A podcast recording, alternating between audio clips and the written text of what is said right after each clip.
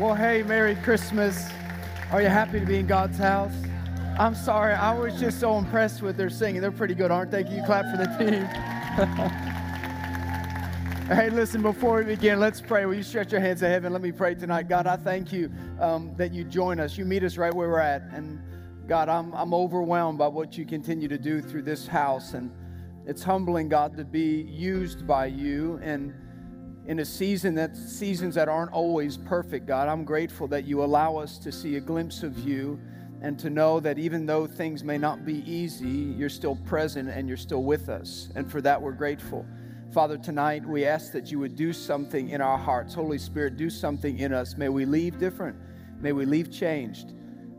We're grateful that we found in your house tonight. In your precious and holy name, we pray. A faith filled church said, Amen. Let's clap for Jesus. Come on. hey, as you're being seated, say hi to the person next to you. Say hello. Be friendly. Come on.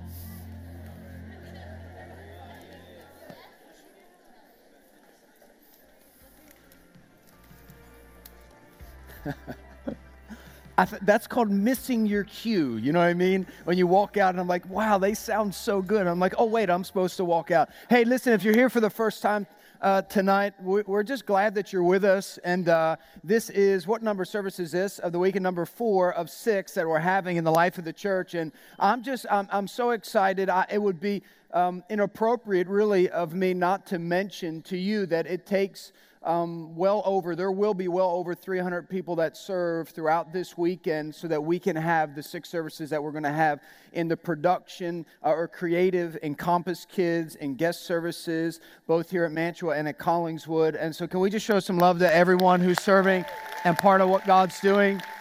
Just grateful for you and it's an exciting season in the Eisenhart household, and uh, I am the father of three wonderful children and uh, passionate um, children and enthusiastic kids, and it, it's never a dull moment.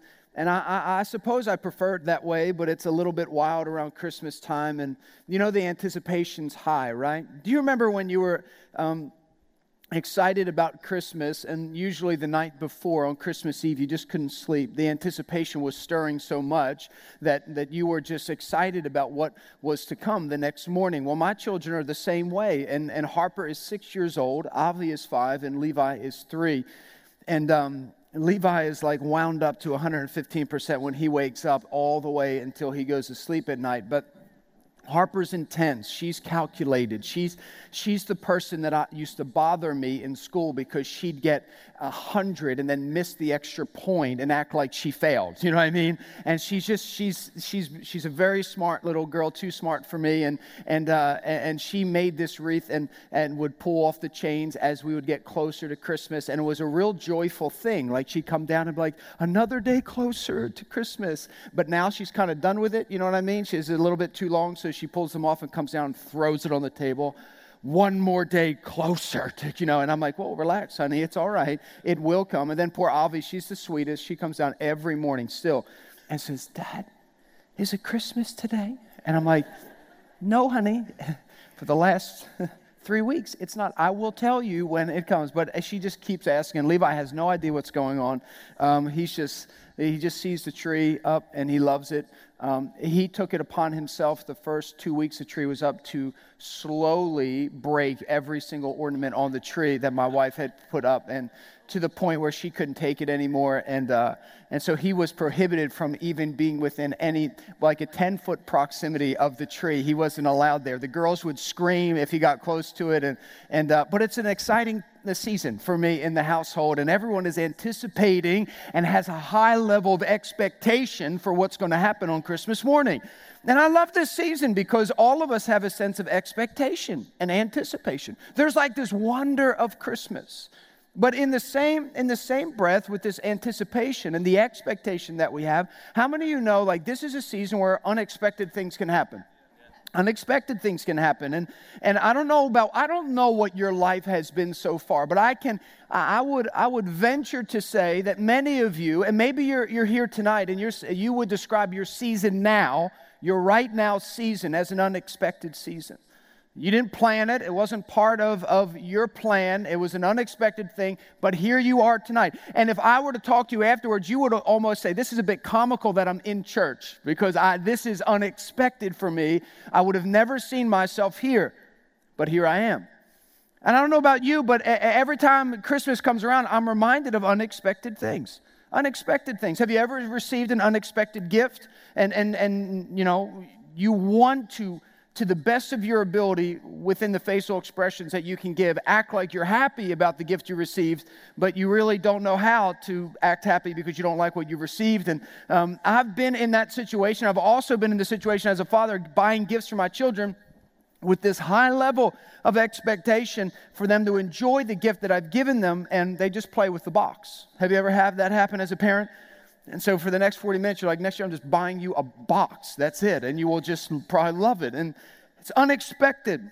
And the reason I'm talking to you about unexpected things is because I can't open the Bible and read through the Gospels and, and hear of the entrance, the birth, and the life and ministry of Jesus without constantly seeing unexpected things. Just everything was so unexpected. Now, I don't know about your life. I don't know if you could, if you would describe it. And uh, it's, it's funny, right? Because when we use the word unexpected, it's usually coupled with either something that is, is good, you know, it was just unexpected. I got a bonus. Or, you know, maybe your last child, you're like, it was an unexpected blessing from God. I didn't plan it, but God blessed me. And sometimes the unexpected things are things that are not so good a loss of a job, a loved one, a bad medical report. Whatever it may be, it could be unexpected. And, and this is what I know about God, and I want you to get this tonight because it's important, is that God works in the unexpected. Like He actually meets you in the unexpected things. And I need you to know this because a lot of people who, who believe in Jesus, and confess their faith in Jesus, their life is often lived miserable and, and frustrated because they don't permit God to determine their steps. In the scripture, it says that man makes his plans, but God determines their steps. Do you know what that means? It means that when you say yes to Jesus, in the fine print of your life, you say, God, listen, I'm going to make a plan because your word says that I should that I should live with vision in my life but I give you permission to deviate from my plan, and I'm going to trust you regardless. And even if it's not part of my plan, I'm going to trust you. Now, this is what happens. Typically, in unexpected seasons, we start to lose it. And we start to plead with God and say, God, why? God, how? Why is this happening? How can it be fixed? And it's almost as if we feel like we're losing a sense of control. Well, maybe you never even really had control, but you had the sense of control. And sometimes God wants you to be broken out of this, re, this false reality that you live in, thinking that you are actually God and you control everything, and to remind you that there is someone greater than you who, whose thoughts are above your thoughts, whose ways are above your ways, who wants to walk with you every day. And sometimes the only way he can get you to see him for who he is is to interrupt your plan with unexpected things. And you know, I've learned that even though sometimes difficult things can happen, that God doesn't cause them, but He can use them. The Bible says that God, in, He can use all things. He can use all things. Scripture says, and we know that in all things God works for the good of those who love Him and who are called according to His purpose. Do you know, over 2,000 years ago, a very unexpected thing happened. There were the Jewish people at the time with a high level of expectation. They were expecting a Savior to arrive.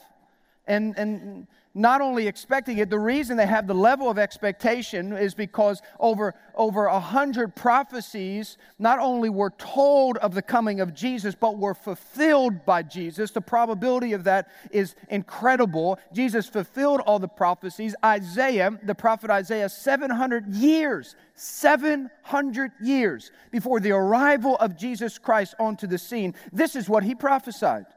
For a child is born to us, a son is given to us. The government will rest on his shoulders, and he will be called Wonderful Counselor. He will be called Mighty God, Everlasting Father, Prince of Peace. His government and its peace will never end. He will rule with fairness and justice from the throne of his ancestor David for all eternity. The passionate commitment of the Lord of heaven's armies will make this happen. Do you know what I love about God? No matter how hard you try, your life is forever connected to his story. It always will be. Whether you see it or not, your journey and your life is connected to His story. One of the things I love about God is, is, is sometimes it's easy to hear about God in good seasons, and it's, it's difficult to understand and to hear about a loving God in a difficult season. And sometimes it's hard to kind of fit the, fit the two together. Okay, God loves me, but I'm walking through this. God cares for me, but I just lost someone. God love, God's my provider, but I just lost my job. And this is what we need to go, know that, that God is our refuge. He is our fortress in our time of need. He is the one that actually strengthens us in those seasons. But sometimes we don't learn unless we walk through an unexpected season. And God teaches us. I'm fascinated by, by the Christmas story. I'm fascinated by the way that God, a holy, powerful, Almighty God chooses and decides to send his son into humanity to save humanity from its sin. Of all the ways to do it, I mean, I've rehearsed the ways that I thought God should do it. I really did. I'm thinking, like, you have the, the, the armies of heaven. I mean, they could have come down with white horses, swords on their back, and come down and carried little baby Jesus in a basket. And they could have come into the emperor of Rome and placed him there and says, This is who he is. He is the king. He is our commander. He will never sin. He will rule and reign forever. And you need to look after him. I mean, that'd be an entrance, wouldn't it? It'd be written in the history books. But so was this entrance. It was not only recorded by one, but by multiple sources beyond the Gospels. But in the New Testament, we see it recorded in the Gospel of Matthew, Mark, Luke, and John. Both Matthew and John were eyewitnesses of the story of Jesus, both throughout his journey and his life in his ministry. And, and not only that, we see that Mark had an eyewitness partner, if you would, in the, in the writing of his gospel with Peter. But Luke, I love Luke because Luke, as a physician, the scriptures record that he is so attentive to the detail by what he writes. He's not flippant and penning things. We know scripture is inspired by the Holy Spirit. And so, as he writes, even at the beginning of his gospel, he says that all of these things have been carefully investigated. He's taken time all the way from the beginning to make sure that what he writes down as the recording of the life of Jesus is carefully done. And the reason I draw your attention to that is so that you understand that not just so that Luke's gospel will be one that we focus on, but through the collective nature of all the gospels, there's this unity in describing this story. And in every description of the story, it appears to come across very unexpected. They were waiting for a Messiah, but because he did not arrive in the way that they thought he would arrive, many people missed it. You missed it. One of the things I think is so unique about unexpected seasons, when you go into an unexpected season, you often miss the things in the season you're supposed to see. I can tell you the first time I, the very first year or two in ministry, my father brought me aside and says, Listen, people are going to come to you and they're going to be going through stuff, and everyone's going to want you to help them in finding a solution to their difficulty, but they're not going to want Jesus to be part of the equation. But he's the only solution to it. But they don't see it because it's unexpected. And sometimes in our culture, we're so familiar with who Jesus is that we miss the power and the authority and the holiness of who he is and what he brings into our life. The entrance of Jesus. It's unexpected. My life has been unexpected. I, have been thinking about this this entire week about what to share with you. And as I go through the course of my life, I've been sharing stories. And I feel like every service I share different stories. But my life has been very unexpected. I'll never forget the first gift that, that we, my brother and I purchased together. My older brother, his name's Eric, and we purchased, we saved money and, and we purchased a, a dirt bike together. And my father made us work, I think it was almost two summers we worked to purchase this dirt bike. I'll never forget, we each put up $800. And it took us two summers and a lot of savings, and we paid cash for this XR100. It was a four stroke, it was powerful, it was pretty amazing. We used to ride wheelies everywhere. It was amazing, it was awesome. And I'll never never forget the first time we got it. Um, I was a, a, a, little more plump than my brother was, and uh, it's the best way to describe it. And, um, and, and when we got the dirt bike, we realized something immediate when we got it. There's only one bike, and there's two of us. Well, we didn't think it too far, but we, we, we figured like it, it, we'll just take turns. Well, it's really hard to take turns when all your buddies come over with their own dirt bike and you have one with your brother and you got to share especially when you have to sit in the back and you have to let your brother drive because he's your older brother. And I'll never forget, well, it was one of our first rides, and we're driving back in the woods, and we were like, we, we were a bit risky the way that we do things. We weren't, we weren't okay with just driving in a field. It's like, who does that, you know? So we, we'd love to go down hills and up up, you know, steep terrain, like terrain that you should not attempt to do. But we were having fun. And I'll never forget, we were going down this hill and it was so steep. And when, right when we were coming down the bottom, there was mud everywhere. And he accidentally, um, the wheel turns, it spins, it bends, and we launch both of us into the mud, into this like little ravine of dirt. And I remember looking at him thinking, You just ruined our bike. And he's like, it was because you are on the back and I can't steer it with your, you know, he has some choice words for my weight, you know?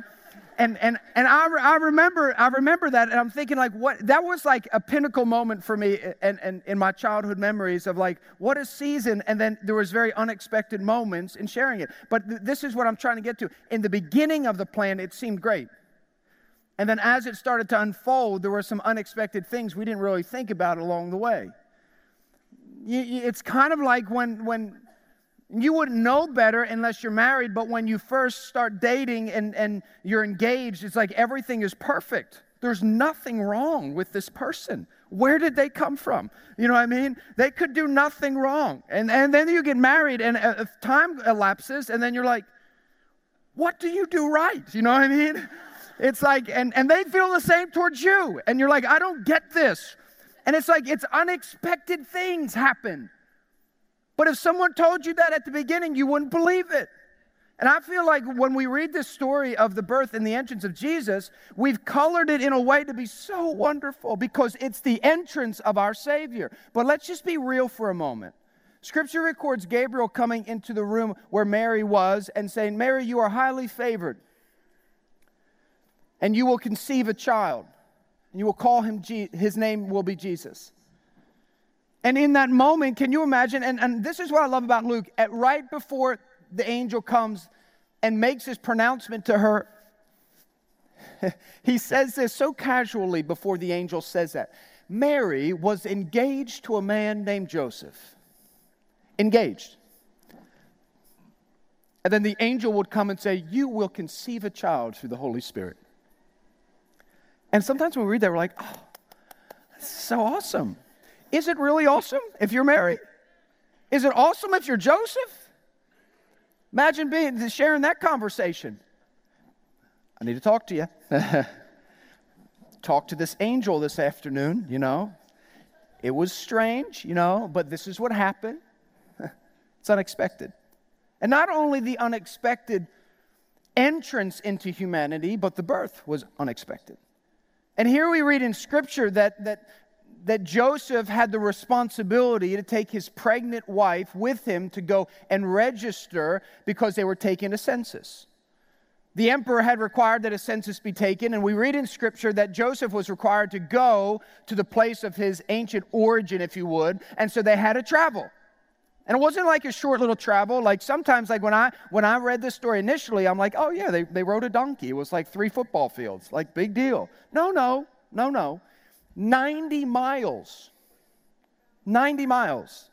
Where would 90 miles put you from here? Down by the shore, past the shore. Top of North Jersey. Okay? Ride a donkey there next time you're curious, okay? Say, I want to do an experiment. I'm going to ride a donkey to New York City. No, then, then throw this in the equation. walk that with a donkey and then bring an, a, a pregnant woman, not just a pregnant woman, someone who's nine months pregnant. poor Joseph, you know what I mean? No, I'm sorry, poor Mary, you know. Nine months pregnant. My wife and I are expecting our, our, our, fourth child. She's seven months. And, and I, can, I cannot fathom that. And can I just say this to you? We read the story of Jesus so casually. Oh, Mary's conceived the child. Oh, and Mary's getting ready to give birth. No, no, no, no. No, no, no, no. You, you, if you asked someone to write out the most horrific, the hor- most horrific week of giving birth, this would be it. And can I just say something? Like the angel never said that to Mary when he told her the news. Hey, by the way, um, don't know how to tell you this, but when the week comes for you to actually go into labor, which is, you're going to love that. And when that happens, that week, like you're going to have to ride on a donkey for about 90 miles. Now I know why the angel didn't tell her all the details, but can I tell you, that was the reality of the birth. I, I feel such a The reason I'm trying to tell you this is because in some weird way in Christianity, we have carved out, carved out this expectation in our mind that if it deviates from a plan that I've laid out, God's departed from it. Sometimes when it deviates from the comfort of your plan, it means God's now in it. It's not always easy. And it's often unexpected. Some of you, you would never know this unless I told you, but this church was birthed out of an unexpected set of circumstances. This wasn't like, this was not, this house, True North, was not part of the original plan that the founding pastors had in mind but God deviated. He, they had their plans, and God directed the steps.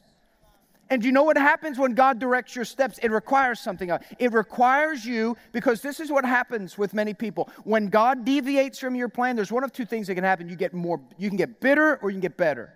And in the process of getting better, this is what increases your level of trust in God. And you say, God, I trust you.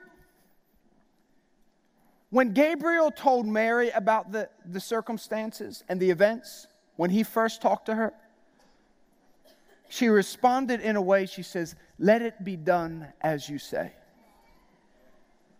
She displayed this sense of, I trust you. And sometimes for us as, as believers, and maybe you're here tonight and, and your life has been a, a, a journey of unexpected events. And I would be lying to you if I, if I was standing on this platform and told you, hey, my entire life I planned on being here. This was never part of the plan. and as I look back over the course of my life, it was almost like in everything in, in elementary school, in athletics, in college, in everything, in, in work, in, in the way that my wife and I met, in everything. I could not make it up, but it was unexpected. But God met me in the place of the unexpected seasons. And I suppose some of you just need to hear this tonight. That maybe you feel like you're in a place, or maybe you are, not you feel, maybe you are in a place that's just unexpected. And the reason it's so difficult to deal with is because you don't see a way out of it. One of the hardest things to do is to walk a journey not blind of where you're going, but blind of what's next. And only being able to know who holds your future and have no idea what the future looks like. Jeremiah 29 11, the Lord declares over his people, over his sons, over his daughters, those who are, to those who are in Christ, and he says, for I, for I know the plans I have for you. Which, which we read this, and the first time I heard this, I'm like, for I know the plans I have for you, declares the Lord plans to prosper you and not to harm you, plans to give you a hope and a future. The first time I read that in the frame, the picture frame that my mom put up over our toilet in the boys' bathroom, I'll never forget it. I remember reading it, and I'm not kidding. The first time I read it, I'm like, God's going to be with me. But you know what I said? God's going to be with me in accomplishing the plans that I have.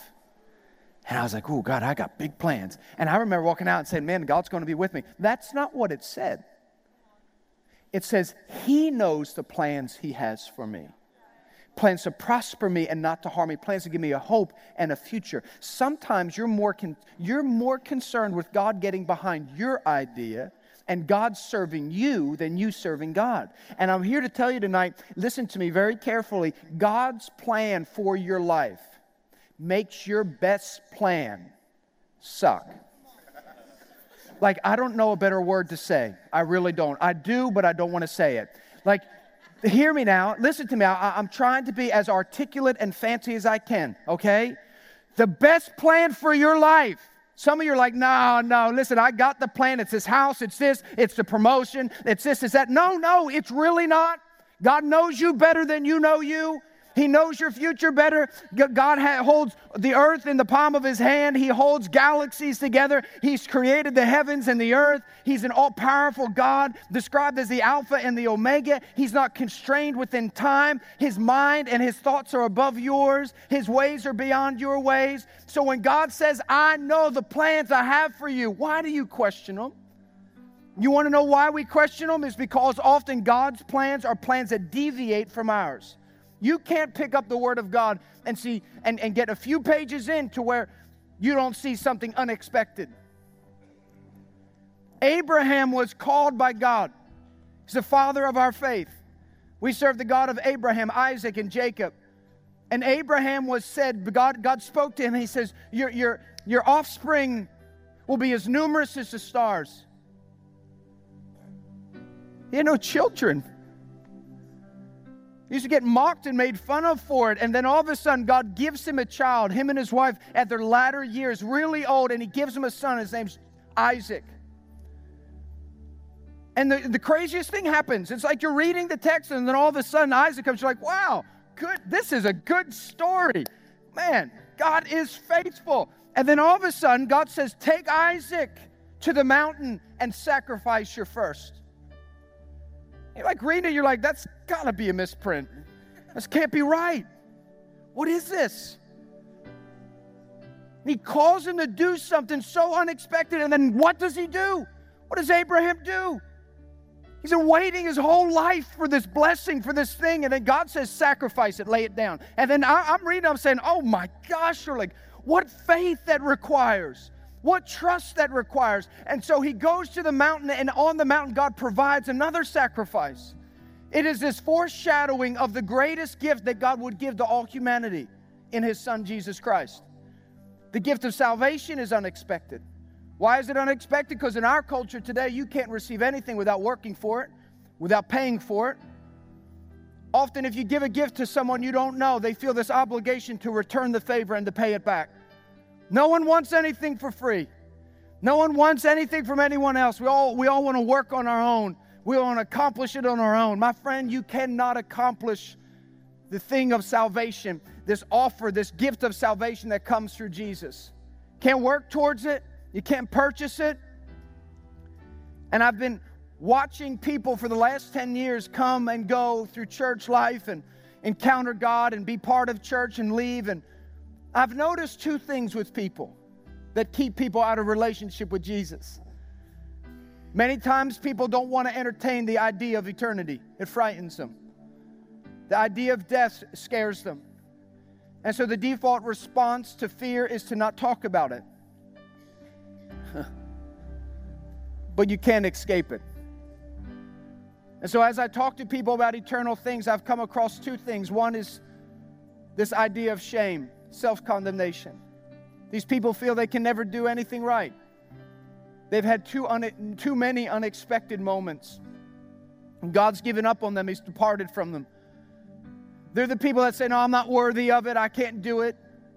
My friend, let me speak to you real quick. No one is worthy.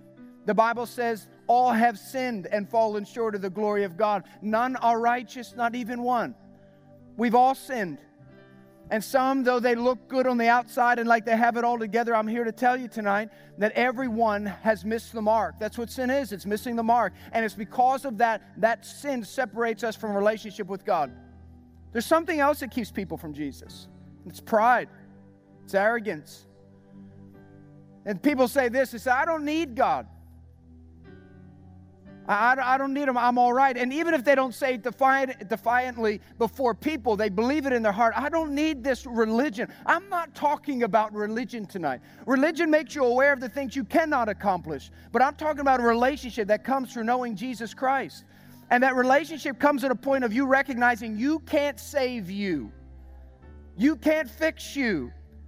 And the only way that your life will be changed and molded and, and, and, and made into the image of Christ is if you get to the place, my friend, in your journey of life to say, I can't save me and I choose Jesus. And how do you choose him? The Bible says that you repent of your sin. You say, God, I'm sorry, forgive me of my sin. I love it. Some people say, hey, listen, I'm not that bad, Pastor. You know, it's on like a scale, you know.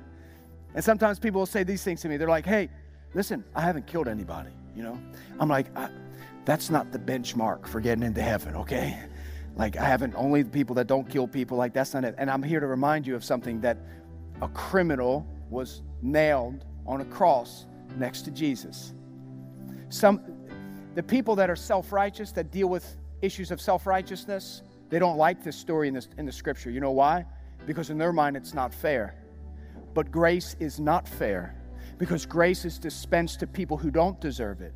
The Bible says in Romans that while we were still sinners, God demonstrated his love towards us and sent Christ to earth to bleed and to die on a cross so that you and I could stand in the presence of a holy, perfect, just God. And when he sees us, he doesn't see our sin, he doesn't see our imperfections, he doesn't see our insecurities, our vulnerabilities.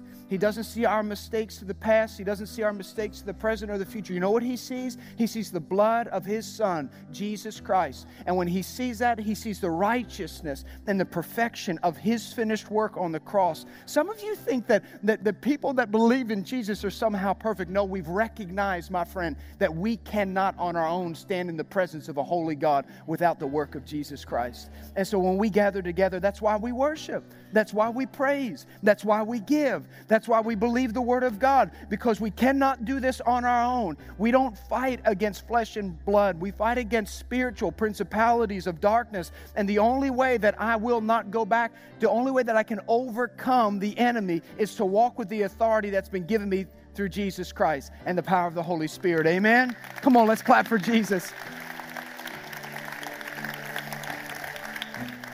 It's so unexpected. When Jesus was going to the cross, the week of his crucifixion was so unexpected. Peter was wild. Peter, one of the disciples walking with Jesus, he was just, he was one of the guys like that you're friends with that always reacts and says, you know what, I should have thought about that before I did that type thing. He's that guy. And we all know. Maybe you are Peter, but um, uh, Peter's awesome, passionate. Jesus shared with him the story of him having to go to the cross, and he says, no, no, no, it's not going to happen. And we see in Scripture Jesus say something that's just really strange in one dialogue with Peter. He says, Get behind me, Satan. And you're like, Whoa, that got really intense quickly. Why? Peter was frustrated that he was talking about a plan that deviated from what Peter's plan was. And he reminded Peter, Listen, I didn't come to fulfill your plan, I came to fulfill his. And that's my call to fulfill his plan. And this is the plan that he has for my life. I'm going to go to the cross and I'm going to bleed and I'm going to die. And I'm going to be crucified. I'm going to be mocked. I'm going to be ridiculed. I'm going to be humiliated. And I'm going to carry the sin of the world upon my shoulders. And I'm going to defeat sin and death. And I will raise to life on the third day. And I will be victorious. And in that moment, Peter recognized that this is not what I expected. Jesus had just raised Lazarus from the grave. Martha just throws him a party in his honor. All these events come by, and then there on the last day, he's crucified, only on the third day to be raised to life. It's through the resurrection that we have the faith and the belief that we do. And maybe you're here tonight and you've been involved in church events. Can I just encourage you? What prevents you from saying yes? To Jesus? What is it? What prevents you from saying yes? I have some dear friends that I love with all my heart. but it's not proof. I've bought him more books about the resurrection of Jesus. There's more recorded data in history about the life of Jesus than any other historian, more than Julius Caesar, Augustus, and all of them. But it's not about that. Sometimes it's because of the pain of this life, the journey they've gone through, the unexpected paths they've taken. And sometimes it's just the sheer pain that they're walking in, that they just refuse to believe in a God of love and care and joy. My friend, I need to tell you something. God never intended difficult things to be part of your journey, but sin changed it all. Sin destroyed and disrupted God's plan for humanity. And the only way that He could restore the plan was by sending His Son Jesus. And so tonight, before you go, I want to ask you if you're ready to say yes to Jesus. Will you bow your heads and close your eyes before we go tonight? If you're here and you know that you can't save yourself and you're ready to surrender your life and say yes to Jesus, I want to lead you in a simple prayer. It's a simple prayer, my friend, but it's, it's a significant one. Significant because the Bible declares that on the other end of this prayer that you're a new creation. The old is gone and the new has come. And you're like, what does that mean? It doesn't mean that your boss is going to disappear and all the problems are going to be worked out and all these things are going to be magically taken care of. You know what it means? It means that the same power that raised Christ from the grave will now live in you. The Bible says your spirit, up until this prayer, is dead. It's, it's non existent. But when you say yes to Jesus, the Spirit, the Holy Spirit, comes to abide within you. And my friend, that's what enables us to live this life that God's called us to live the power of the Holy Spirit. And it happens at the point of salvation. And so if you're here tonight and you're ready to receive Jesus as your Lord and Savior, I want to lead you in this prayer. And let me remind you, it's not a casual prayer to say, oh, I've messed up yesterday. This is a prayer to say, God, I surrender my life to you, and I'm willing to live for you, to be called a son or a daughter of God. Church, come on, help me lead people in this prayer. Repeat this prayer after me. You're not going to be the only one saying it, but if you're saying it for the first time, believe it in your heart. Come on, repeat this prayer, church. Say, Dear Heavenly Father, I receive your son Jesus as my personal Lord and Savior. I believe you died on the cross and raised to life. I am now a Christian. Christ now lives in me. In Jesus' name, amen. Come on, church. Hey, thanks for watching. I pray that that message was a blessing to you, and I pray it's encouraged you um, wherever you find yourself in your journey of life. We never like to end any one of our services without giving you um, the opportunity to say yes to Jesus. And the Bible says in Romans chapter 10, verse 9, that if you confess with your mouth and believe in your heart that Jesus was raised to life, that you will be saved. And salvation is a free gift. You can't earn it, you can't buy it, you can't work towards it. It can only be received. It's this incredible grace that comes only from God. So the Bible says that right where you are in your season, not trying to fix anything else, not trying to get yourself better, not waiting or putting off salvation, but today, to make the decision to say yes to Jesus, that you know you can't save you, that you need Jesus to be the Lord and Savior of your life. The Bible says it only requires you to say a simple prayer. So repeat after me. Just say this prayer. Say, Dear, Dear Jesus, forgive me of my sins. I believe that you died on the cross and rose again. Come into my life and make me new. I'm now a Christian. Christ now lives in me. In Jesus' name, amen. Listen, if you just said that prayer, we believe that your eternity is secure in Christ. One of the things that I want to encourage you to do, your next step, if you would, um, is to tell somebody, whether you're telling us through the website and contacting us and informing us, or telling someone else at a local church that maybe you visited the second thing I want to encourage you to do is to be planted in a healthy, Bible based church, whether it's True North Church or another church close to you. Find a church community to do life with. Man, we're so excited for you. Make sure that you get a Bible. If you don't have one, please reach out to us. We'd love to bless you with the Bible and encourage you on your journey with Jesus. I'm excited for you. I truly believe that your best days are still ahead.